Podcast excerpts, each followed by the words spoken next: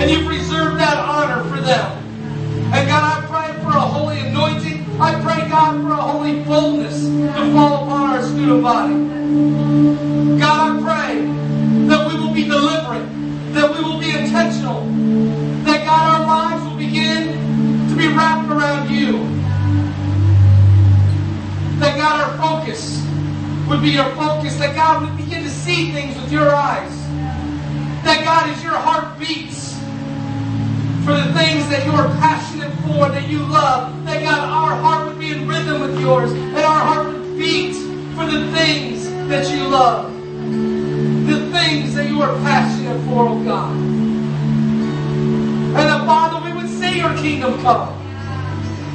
We would see your will be done in our lives and the lives of those that we will witness to, the lives of those that we will share life with. And God, we do want to be witnesses. Witnesses to your might, witnesses to your power. And God, we already are. And God, I pray as we begin to talk tonight, as we begin to share, and as we begin to lay out this vision and begin to look at ourselves and look at our lives and what we're really doing, Father, I pray, Father, that you will just melt us. And that, God, we would just be moldable and shapeable by you. Father, you would pour your Spirit. And we would taste of your Spirit and we would hear your voice. God, that your impression would be so complete, so understandable, so in our face, God, that we could not miss it. And God, I just thank you for this evening. I thank you, God, for a spirit of worship. I thank you, Lord Jesus, for students who are hungry, God. Students who are thirsty, Lord Jesus. And they want more and more of you. So, God, remain in this place as we talk tonight. And share with us your concerns. Share with us your will, God. God, may we look like you. May we truly be your disciples, Father. We love you in your holy and precious name. Amen. All right. You guys can have a seat. Have a seat. Take my take. Never mind. I was going to take your stand. It's all right. Awesome.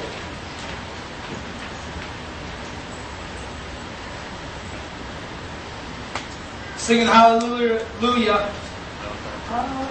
You probably won't be hearing the solo. But singing that was just reminded me of El Salvador again, and just our sister church down there, and our sisters and brothers in Christ, and we need to continue to lift them up and pray for them often. I saw pictures on Facebook the other day of just their youth service and their students worshiping and praising God. And I wish I could have been there for that service.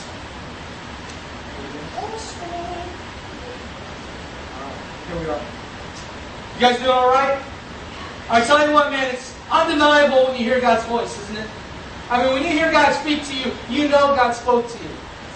I had a situation, I had a moment that I missed the other night. So I'm confessing it to you. I'm confessing to you that I missed it. But I'm also confessing to you that I was excited that I heard God's voice that clearly and that quickly, even though I had to repent because I missed my moment. It was late. It was probably like 9:30, 10. We were out of milk, so I had to go to CVS, pick up a couple gallons of milk and stuff. And I was sitting there in line, and I walked up to pay for my milk. I'm tired. I've been working in the gym all week, long hours, and just kind of whipped, sitting there. And this lady said, "Man, my neck is hurting tonight," behind the register. And immediately I heard God say, "You should pray for it. You should stop right now and pray for it." And I'm thinking to myself, I'm giving her my money and stuff. I'm like, I don't know what I was thinking. I wasn't thinking. And I just started walking away, and I walked out the door. I'm like, what am I doing? Why did I just walk out this door? God just told me to do something. So I kind of turned around and looked back in, and there's already people in line and there. And I'm like, I missed it, didn't I? I missed it. He's something up. You missed it. You know, just when I walked away, I said, God, forgive me for missing the moment. I won't miss the next one. I'm sorry that even in my mode of I'm whipped, I'm tired, I'm not even processing quite correctly, that I wasn't fully paying attention to what you wanted me to do. And I repented, and I walked away, and I smiled, and I said, wow, thank you for allowing me to do this. It's undeniable when you hear God speak. It's undeniable when you miss a moment. It sucks. Don't miss your moments. Okay? Take advantage of every moment. Tonight I want to talk to you about disciples. A disciple. I defined it myself. I didn't care about Webster. I didn't care about any of the search engines on the computer. I just defined it myself. One who chases after. Disciple. One who chases after. In Matthew chapter 28, we find 11 disciples gathered around Jesus, and he gives them this command. He says this, therefore go and make disciples of all nations, baptizing them in the name of the Father, the Son, and the Holy Spirit, teaching them to obey everything I've commanded you, and surely, surely I am with you always, to the very end of the age.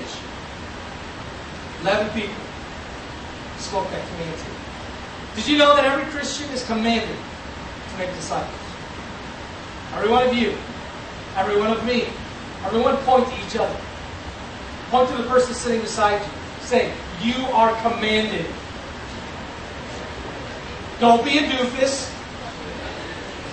You are commanded to make disciples. And don't forget it. And if you do, I'm going to slap you upside the back of the head. Like this. All right. Good. Every Christian is commanded to make disciples. Guys, any Christian can make disciples. You can be a discipler. I mean, you can have people following you, and you can raise them up, and you can disciple. Every Christian is commanded to do that, but I'm telling you, every Christian can do that. You don't have to have some special skill. You don't have to have some unusual ability to make disciples. It's kind of like making macaroni and cheese. There's not a whole lot to it. I mean, some people can still mess it up. I've seen it happen in my house. But that's okay. I mean, it's macaroni and cheese. It's a quarter cup of milk, a half a stick of butter, and you boil the noodles. Come on. It's not that hard. It's making disciples. You don't have to be successful. You don't have to be a successful pastor. You don't have to be a type A personality. You don't have to have great leadership skills or be a great communicator or be some innovative thinker. You don't have to do any of these things to make disciples. It doesn't matter the salary that you make or what level of education that you have. I know most of you are around 10th grade. That's all right. I think as the church in America, we've lost our model. This idea of how to make disciples. We've relied on big programs. We've relied on the church as an organization. We've relied on performances. And we've relied on our pastors. But according to Jesus, people are God's method for winning the world to Himself. People are God's method for not only bringing people into relationship with Him and salvation, but people are God's method of raising people up and making them fully committed followers of Jesus Christ. David Platt, who wrote Radical, who I'm still reading, I've been reading it for 5 months now, said disciple making is not about a program or an event, but about a relationship. And as we share the gospel, we impart life. And this is the essence of making disciples. Sharing the life of Christ. Sharing the life of Christ. You know, Jesus, He was a maverick. You guys know what a maverick is? A maverick is somebody who does things different. They're kind of countercultural. They're a nonconformist. They wouldn't do things like you would normally do things. If a maverick made macaroni and cheese, he would melt the butter first. And he would, I don't know what he would do. He would do it differently than what normal people do it. They're maverick. They do things different. Nonconformists. Jesus was like that. He did things that other people looked at and like, what? What's he doing? What? And he was a maverick. He was so different from us that he did things in our eyes that weren't... Who made a joke? Huh? Nice. Nice. He was a non-conformist too. Sort of. Okay, so he did things in people's eyes that were normal. In fact, Jesus did things that were unusual. Jesus came into this world to reunite the world with God by taking the gospel to people. To reunite the world with God by taking the gospel to the people. He wandered through the streets and the byways or the alleyways of Israel, and he was looking for what? What was he looking for? A few good men. Just a few good men is what he was looking for. He was initiating a revolution. I mean, that's what his purpose was. He wanted to start a revolution on this planet, but his revolution would not revolve around the masses. It wouldn't revolve around the multitudes. Instead, it would revolve around just a few men. Teenagers, to be exact. Teenagers. 16, 17, 18-year-olds. Teenagers. It would not revolve around positions. It wouldn't matter what position you held. It wouldn't matter what title was behind your name, what labels you had, or how popular you were at school. Jesus kind of shunned all that stuff. He didn't really want anything to do with it. And his plan was to turn history upside down. And what he wanted to accomplish was to get a few men, just a few, to think like he did, to love as he loved, to see the world differently from his perspective, to teach as he did, and serve the world like he served them. Just a few men. All he needed was to revolutionize the hearts of a few. But the gamble that Jesus took was that he left the fate of the world, the fate of this revolution that he came down to begin. He left the fate in the hands of 11 teenagers. You ever think about that? 11 teenagers. Here, I want 11 of you to stand up. You. You.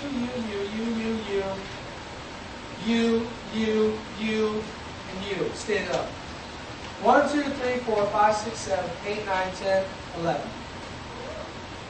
11. So, just go up here. Stand up in front. Stand up front. Stand up front.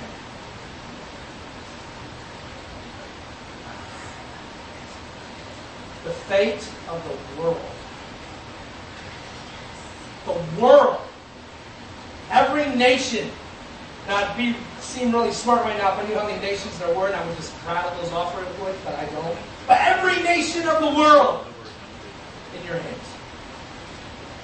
Every day, the revolution of Christianity. You 11 people, and truly, probably the few that really understand. I mean, you spent the most time with Jesus. I mean, it was day and night for 3.5 years, and you were with Jesus all the time. You watched him do all the things he did. You heard him say all the things that he said. Happened that you didn't understand. It didn't make sense, but you kept following. You were being discipled, and he died on the cross, and he left the fate of the revolution and the fate of the world in your hands. What do you guys think? I don't know. I have to switch a couple of them out. No, I'm just kidding. Go sit down. You guys be great. Have a sweet. I do have a sweet. I got some sweet tarts right here. Woo! Oh wait, they're Smarties. Never mind. When I was growing up, those kind of packages were sweet tarts. I've not even seen Smarties in a package like that. That's all right. So, the gamble Jesus took was to leave the fate of the world. The world! Think about the world, all the people in the world. In 11 teenagers' hands. That's amazing to me. Now picture Jesus as he's about to go to the cross and become the sacrifice for all of humanity's sin. And in John 17, we find Jesus praying to his Father in the last hours of his life, just before he's taken by the Roman soldiers. And it begins like this: I've brought you glory on earth by completing the work you gave me to do. So this was God's plan. Hey, Jesus, I want you to go down there and I want you to find 11 teenagers and we'll change the world. I mean, what do you think Jesus was thinking? I mean, he was probably thinking, okay, let's do this. But we would be thinking, are you nuts? Are you crazy? 11?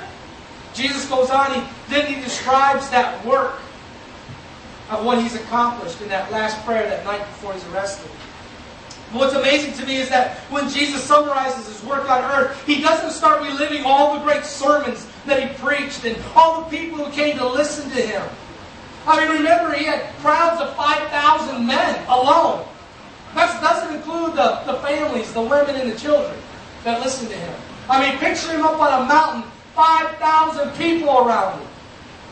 That's just the men. Picture 10,000 to 15,000 people, and he's preaching and he's teaching. And another time, Scripture says it was 4,000. So picture like 12,000. I mean, it was crazy multitudes of people that came to hear him. But he didn't talk about that. He doesn't talk about the amazing miracles that he performed. The healing of the sick. The raising of the dead. The blind see. The mute speak. The deaf hear. The sick get well.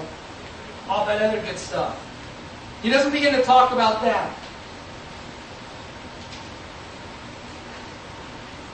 He doesn't talk about feeding all those people with the little boy's lunch. You know, 5 loaves of bread and 2 fish.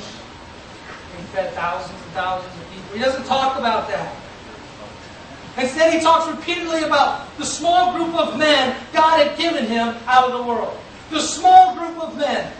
They were the real work God had given His Son Jesus to accomplish. These disciples were literally and became literally Jesus' life. This was Jesus' assignment. 11 young men. 11 teenagers. I want to read to you part of Jesus' final prayer. It's in John 17. I love it. I absolutely love it. It's really, when you're down or you're struggling, man, read this prayer. It's very, very encouraging. I want to start with verse 6. I'm going to read a little bit of it. So stay focused, stay with me, stay glued. Listen to these words. I've revealed to you, Jesus talking to his Father. I've revealed to you the ones you gave me from this world. They were always yours. You gave them to me and they have kept your word. Now they know that everything I have is a gift from you.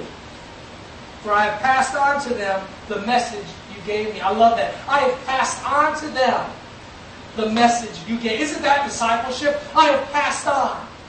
Everything I know, I've passed on. My experiences, I've passed on. What I know about God, I've passed on this relationship, this life-giving, life-breathing relationship with Jesus. I've passed it on. You gave them to me, and they've kept your word. Now they know that everything I have is a gift for you, for I passed on to them the message you gave me. They accepted it and know that I came from you, and they believe that you sent me. My prayer is not for the world, but for those you have given me, because they belong to you. All who are mine belong to you, and you've given them to me, so they bring me glory. Now I'm departing from the world. They are staying in this world, but I am coming to you. Holy Father, you have given me your name. Now protect them by the power of your name, so that they will be united just as we are. United, one, togetherness, as one. Ran out of definitions. During my time here, I protected them by the power of the name you gave me. I guarded them so that not one was lost except the one headed for destruction, as the Scriptures foretold. That's Judas. Now I'm coming to you. I told them many things while I was with them in this world, so they would be filled with my joy. I've given them your word, and the world hates them because they do not belong to the world, just as I do not belong to the world. Man, these guys are starting to look like Jesus. Jesus didn't belong to this world. And all of a sudden, these 12 guys that were born in the world had a mom and a dad, and they were born there, they were out of the world. All of a sudden, Jesus is saying, they don't belong to the world either. That's pretty good discipleship. If you can get 12 guys not to belong to the world, just like he didn't belong to the world. I'm not asking you to take them out of the world, but to keep them safe from the evil one. They do not belong to this world any more than I do. Make them holy by your truth. Teach them your word, which is true. Just as you sent me into the world, I am sending them into the world. And I give myself as a holy sacrifice for them, so they can be made holy by your truth. I am praying not only for these disciples, but also for all who will ever believe in me through their message. I pray that they will all be one, just as you and I are one. As you are in me, Father, I am in you. And may they be in us, so that the world will believe that you sent me. I've given them the glory you gave me. Oh man, now this is getting good. I gave them the glory. Gee, Jesus, I gave them the glory that God gave them. That's big. What is that? I gave them the glory. The same glory Jesus had, you and I have. Or we have ability to get. I am in them, you are in me. May they experience such perfect unity that the world will know that you sent me and that you love them as much as you love me. Father, I want those whom you have given me to be with me where I am. Then they can see all the glory you gave me because you loved me even before the world began. O righteous Father, the world doesn't know you, but I do. And these disciples know you sent me. I've revealed you to them, and I will continue to do so. Then your love for me will be in them, and I will be in them. It's crazy. Here's some of those key scriptures that were just read, talking about, man, these disciples. Jesus lived with these guys day in. He lived with them day in and day out. He spent more time with these 12 men than with anyone else in the world put together. It's astonishing when you really think about it. And at the end of the Son of God's time on earth, He had staked everything on His relationship with these 11 guys.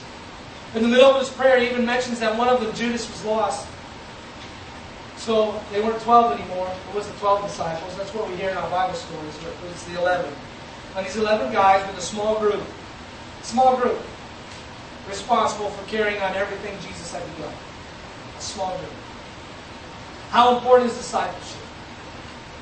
Because, I mean, when you look at the scriptures, you look at Jesus' prayer, man, he could have prayed anything, but man, his prayer at the end of his life, before he was going to be crucified, his prayer was for his disciples. His prayer was for those 11 men and those people who would believe in him through their message. For all time. His prayer was for them. His prayer was for us. He lived with these guys day in and day out. How important is discipleship? It was everything to Jesus. And if it was everything to Jesus, I think it should probably be on the top of our priority list too. Do you agree with me? If it meant that much to Jesus, if Jesus came down to this world and his whole strategy was to pour into 12 people, which became 11, his whole strategy was those 11 people. 3.5 years, he discipled them day in, day out to start the revolution, to change history, to restore the world back into a relationship with his Father. And all of that was taking place, and all this importance was put on discipleship. It ought to be at the top of our priority list. This is one of the reasons I created Frontline. For those of you that are in it, because in Frontline, all of a sudden, I have a couple times a month where I have specific students who are excited about following Jesus and who are hungry, that I can just pour my life into, that I can disciple. As well as teach them how to begin to disciple others.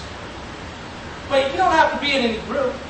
You don't have to be a part of this group or that group. And you don't have to have a title. You don't have to have a position. If you're a follower of Christ, you need to be discipling. You are a disciple, and you need to be making disciples. God's call is not just for those who signed up for Frontline, or signed up to do this or that at church. God's call is for everyone in this room. Go and make disciples of all nations. The students of Element have to be committed to the call of God. I have to be committed to the call of God. We've got to be committed to seeing our friends and give our friends over to Christ, and to see them come to Christ, and to see them come into the knowledge of knowing Christ and that relationship. We've got to be committed to that. We've got to be committed to seeing our friends and our peers begin to walk with Jesus Christ. During Jesus' lifetime, many came to Him. Many. I mean, could He disciple everyone? No. He discipled 11. I mean, He's Jesus. He probably could have discipled 5,000, but that would have been a terrible model for us, wouldn't it? Because we wouldn't have been able to do it. He discipled 11. Many came to Him. He couldn't disciple them all. But He chose those who would get serious. He chose those who would follow Him. He chose those who would drop their nets. He chose those who would leave everything and just follow Him. Their livelihood, their financial income, their family at times. He chose those who were serious about Him. And those are the ones He discipled. And this year I believe that many will come through our students, through you guys, through our Friday nights, through our different ministries and our different outreaches. I think many will come to the knowledge of Jesus Christ. They will receive Christ. And we as a student body have to be focused on discipling those God has given us influence over. So if you see one of your friends that's serious about God, that says, man, I really want to know more about God, starts asking you questions, starts wanting to hang out with you more, starts this relationship, and you lead him to Christ, man, my goodness, what do you need? An invitation? Begin to disciple that person. Begin to pour everything that you know about God into that person. Begin to teach them how to read Scripture. Begin to teach them how to study the Word. Begin to teach them how to pray. Bring them to some of our prayer meetings. Bring them to our services. Begin to pour your life into them. Begin to disciple them. Does that mean you're going to be able to disciple everyone? No. Pick those who want. Pick those who want. Pick those who want to be disciplined. And start discipling. God will give you those who want to disciple. Begin to pray about it. Because like, God, don't let me miss my moment. God, don't let me miss someone that I'm supposed to be discipling. Don't let me miss someone that I'm supposed to be pouring your life into. Everything that I know about you, into them. Don't let me miss that. Pray about it, God will give you those people. Tonight, are there pencils out? I need someone to grab pencils. And everybody needs a pencil. Just raise your hand if you don't have a pencil. If you got a pen or something, just use a pen. If you need a writing utensil, raise your hand. We're going to bring those out to you. So tonight, just keep your hand up and listen. Focus, focus, focus. When you get poked in the eye with a pencil, you'll have a pencil. Right? This exercise is to help you get priorities right. We've got to get our priorities right. We've got to get our priorities lined up with God's priorities. Now, we just talked all tonight about what? What did we talk about? Discipleship. What was Jesus' number one priority? Discipleship. Was it preaching to the multitudes? Was it preaching to thousands? No, it was discipleship. That was his number one priority. So we've got to get our priorities right. And we've got to get our priorities lined up with God's priorities. And it kind of looks like this. What's our vision and what's our mission statement? Love God, love people, serve our world. Love God. That's pretty simple. Love God, love God. Say it, love God. Say it 3 times. Love God, love God, love God, love God. All right. Love people. Serve our Lord. Love God, love people, serve our Lord. In that order. Love God, love people, serve our Lord. In order to make disciples in all the nations, how do we need to reorient our life, our activities, where we spend our time, what we're focused on, our priorities? How do we have to reorient our life? How do we have to restructure it? What do we got to do different? How do we have to, where do we have to change our focuses throughout the day, throughout the week, in order to look a little more like Jesus, in order to make Jesus' priorities our priorities? Because that's what we really, what's the goal? We're supposed to be what? The light of the world? A city on a hilltop? We're supposed to be the light of Christ. We're supposed to be the salt of the earth. We're supposed to look like Him, act like Him, speak like Him, talk like Him, do the things He did. We're supposed to be Jesus in this world, right? If we're going to be Jesus in the world, we better have our priorities right. Our priorities better be the same priorities as Jesus had, I would think. I could be dumb, but that's just common sense. I think our priorities should be the same as Jesus'. So, how am I going to reschedule my week in order to fulfill my life's vision? What's your life's vision? To be a disciple of Jesus Christ. How am I going to do that? How am I going to fulfill God's vision for my life? Is my life really about God, or is my life really about myself? I think Aaron said it to me the other night, and I know it's been said many times. Look at your calendar and look at your checkbook, right? Is that what you said? Look at your calendar and look at your checkbook, and I'll tell you who your God is and whether you're a follower of Jesus Christ. I don't even need to talk to you. Look at your calendar, because you know your calendar's going to say, where are you spending your time? What are you doing? And your checkbook's going to say, well, where am I spending my money? Where are all my resources going? You can tell if someone's a Christ follower by those two things. You don't even need to see them or talk to them. All right, so how do we look like Jesus? What if we handed them over our weekly schedule? What if we handed somebody our calendar? What if we handed somebody our checkbook? Even though we only have $10 for the month, hey, here's where we're at. Where do we hand out our friends and where we're spending our time with them and where our influences are and what we're doing with those people that God's put in our realm of influence? What are we doing with those people?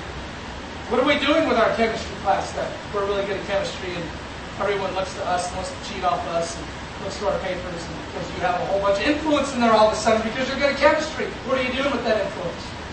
Priorities. What are our priorities? Our priorities are to be a disciple of God and disciple others. Go to all the nations and make disciples. So, here's what I want you to do.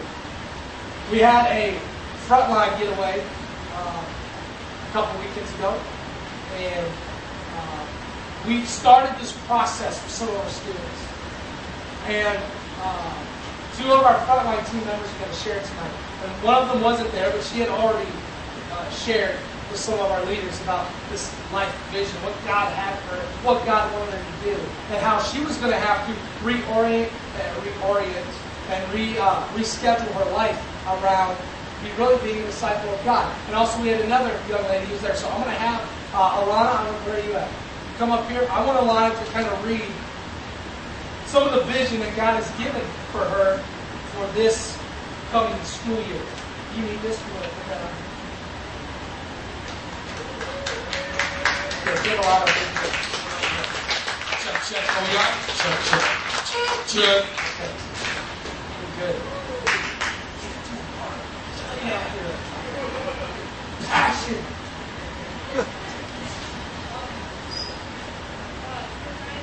I was sitting on the beach when we all had to spend time with God by ourselves on the beach, and I didn't really know what to do. And I guess I just started praying, and this just came to me. And I wrote it down. Proverbs 29:25. The fear of human opinion disables. Trusting in God protects you from that. In the end, none of our friends' opinions will matter, only God's will matter. I have to stop worrying about what my new friends will think about me if I invite them to church. Their eternity is so much more important than my popularity. This year at Stevenson, I'm going to be a lion. I won't be afraid to stand up for what I believe at lunch when the conversation goes against God. I will make sure the prayer group outgrows its meeting place. The ones who are already Christians but don't live it out will become passionate. The amount of students from Stevenson who go to Element will multiply tremendously. Carly will be saved. I won't be afraid to pray over people out loud in the hallways. How awesome would it be if people were getting miraculously healed in my school? Seriously, that would be awesome. God shines through people who aren't afraid to pray. I'm actually going to pray for my school this year on a regular basis because there's power in prayer, and prayer changes things. I'm going to trust in God completely through everything. I don't care if I lose all my school friends because I have friends at church who are always there for me. I'm going to sing worship music as I'm walking through the hallways or standing in my locker. Not one person will assume that I'm not a Christian because I'm going to make God famous. When friends describe me, they'll tell people that I'm obsessed with God instead of saying I'm obsessed with Star Wars and music like they would now. Above all, God is going to be the #1 absolute priority in my life. Prayer is of the essence.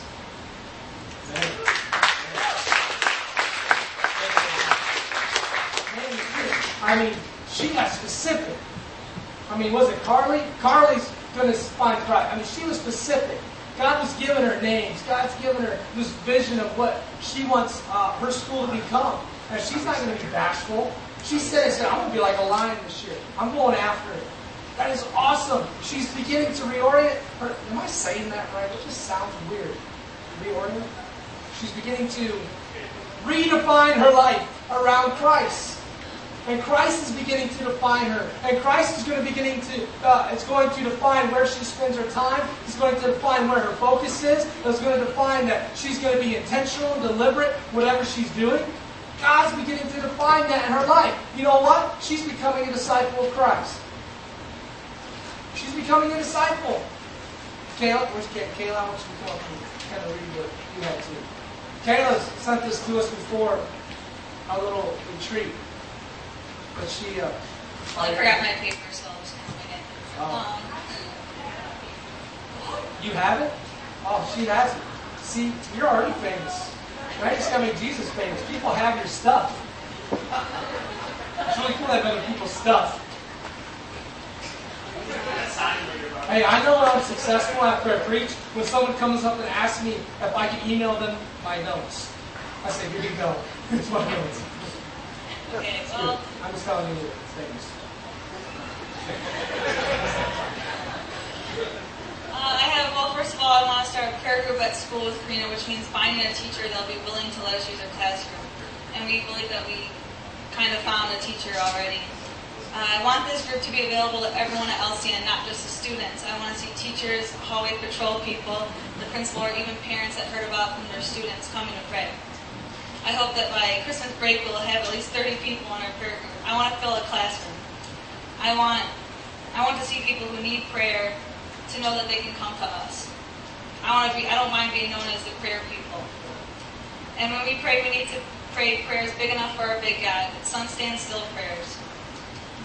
I want to see the sun stand still over LCM. Pray for the impossible.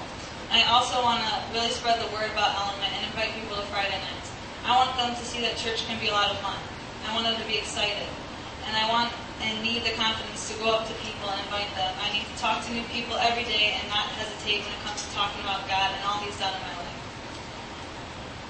I need to walk around school marked by the cross. A lot of what I've written down seems impossible, but with God all things are possible. In order to reach the 100 lost souls, I need to plant seeds. I need to be a leader and have confidence, boldness, and courage to run after those 100 souls and fight for them. The first thing that popped in my head when Aaron told me about the 100 was a vision of my entire gym. Like, how does it a pep assembly filled? And I was in the middle of the b-ball court just preaching with confidence and heart. And I wasn't afraid of what they thought of me. I was just telling them about our big God. I saw God breathe life into their dry bones. And one thing I want to see is my entire basketball team come to a Friday night service. Not just a few of them, but all of them. And I want to see them get saved. And I also would love to see my coach come to know Jesus.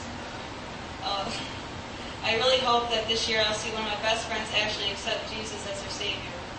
I hope that I've already planted a seed in her heart. I'm just waiting on God to make it grow. Another thing that seems absolutely impossible for my school to overcome is drugs and alcohol. I want to see that completely disappear because I've seen what it does in the lives of my closest friends. I want LCN to shine, and I hope I will also see hard work projects being done. Instead of seeing selfishness, I'll see selflessness. I know I've said a lot of I wants, but I believe that God can and will do the impossible if I have enough faith and have His plan. I'm going to be bold for God. I'm going to keep my eyes fixed on Him and His will, and pray, pray, pray. I am really excited for this next school year, but also really nervous. But Coach always said nerves were a good thing. I'm praying for not only myself, but for every Christ follower in LCN to have confidence and courage to reach lives and live boldly for advancing the kingdom of God. We need to have audacious faith and dream big dreams for God. What happens when we dare to ask God the impossible? I want to know. And I just want to say something too. Today I did a really hard thing. I had to say bye to two of my closest friends who were going to college. And the thought that just kept popping in my head is, was I an example for them? Was I being all that God wanted me to be? Like, I know I was a church girl on the team. Like, my friend got me a Jesus is my superhero shirt last week. But I just hope that I was more than just a church girl. That something, when they came here, that something triggered, and then that God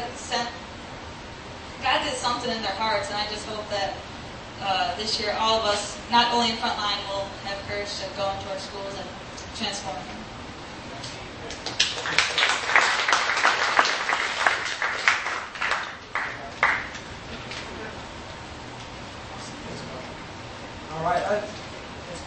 I love it.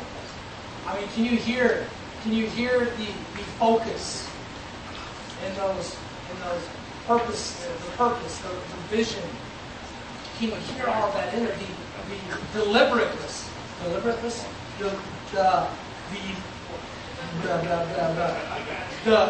being deliberate, the being intentional.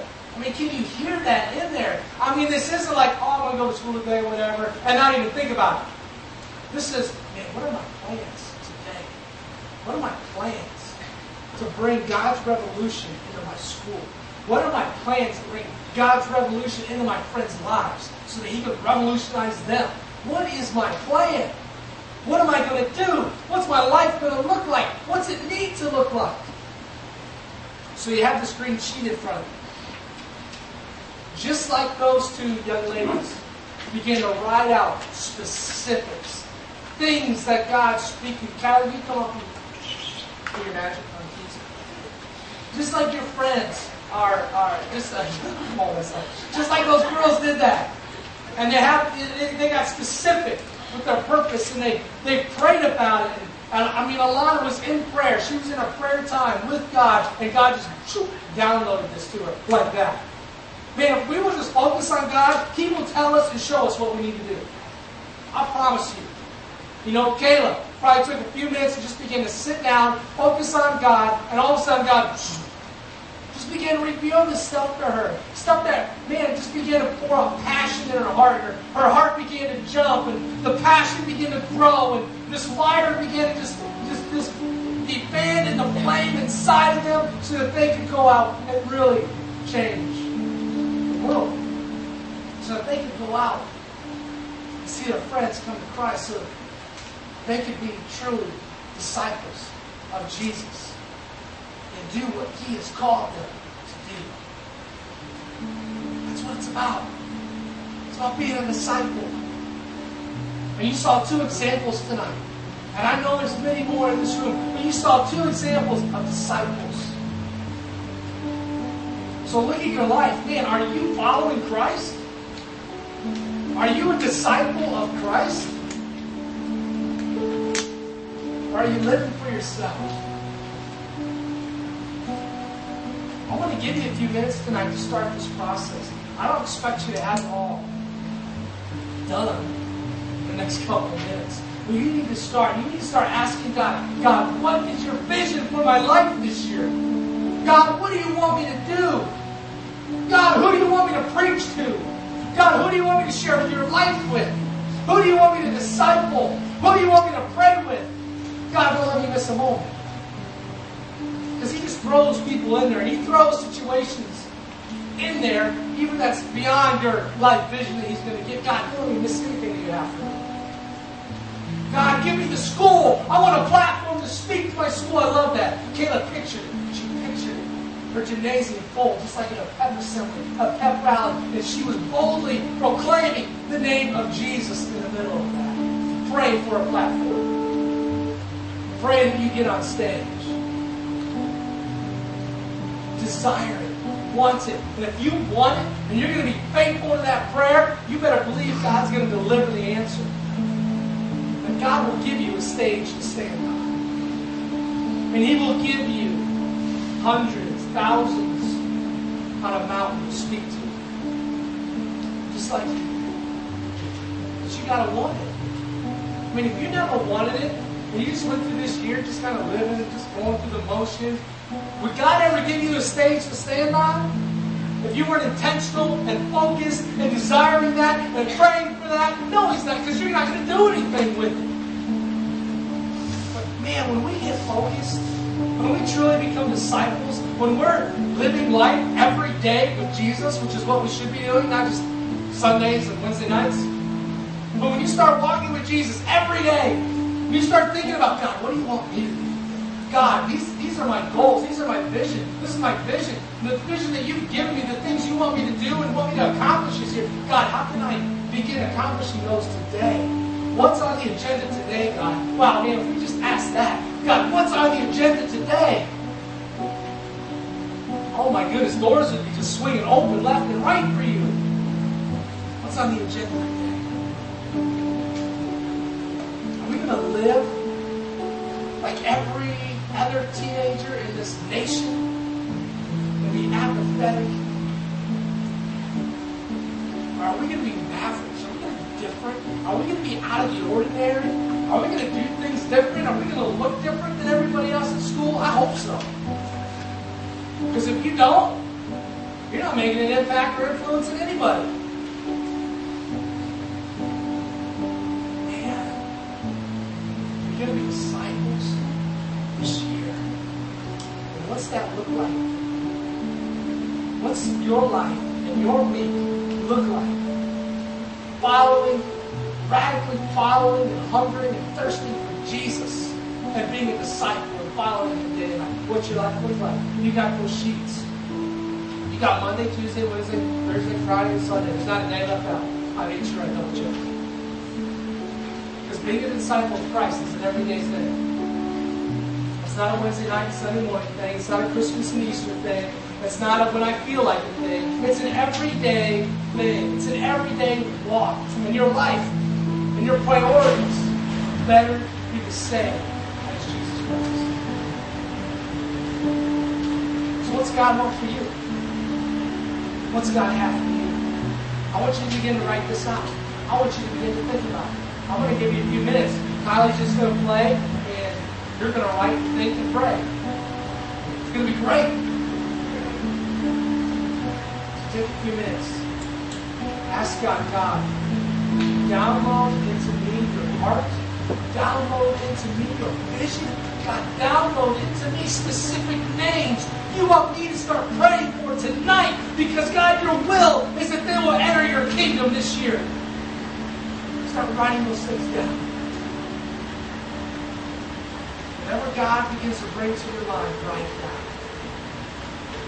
And as you can continue to do this throughout the next few days, you're going to begin to see a vision begin to shape in your life. Just like these two young ladies in Britain. And you're going to be, it's going to keep you focused. And it's going to keep you on the right track. And it's going to keep you intentional. And it's going to keep you following Jesus day after day. We mess up and we get sidetracked when we don't think about Jesus. Plain and simple. But when Jesus is on our heart, when Jesus is on our mind, all of a sudden we become supermen, superwomen. We become superheroes for Jesus. We become heroes, those who step out of their comfort zone and rescue another. All we got to do is focus. All we got to do is be disciples. Be a disciple. Start writing, start thinking, start praying. I'm just background lyrics. Anything you want to do.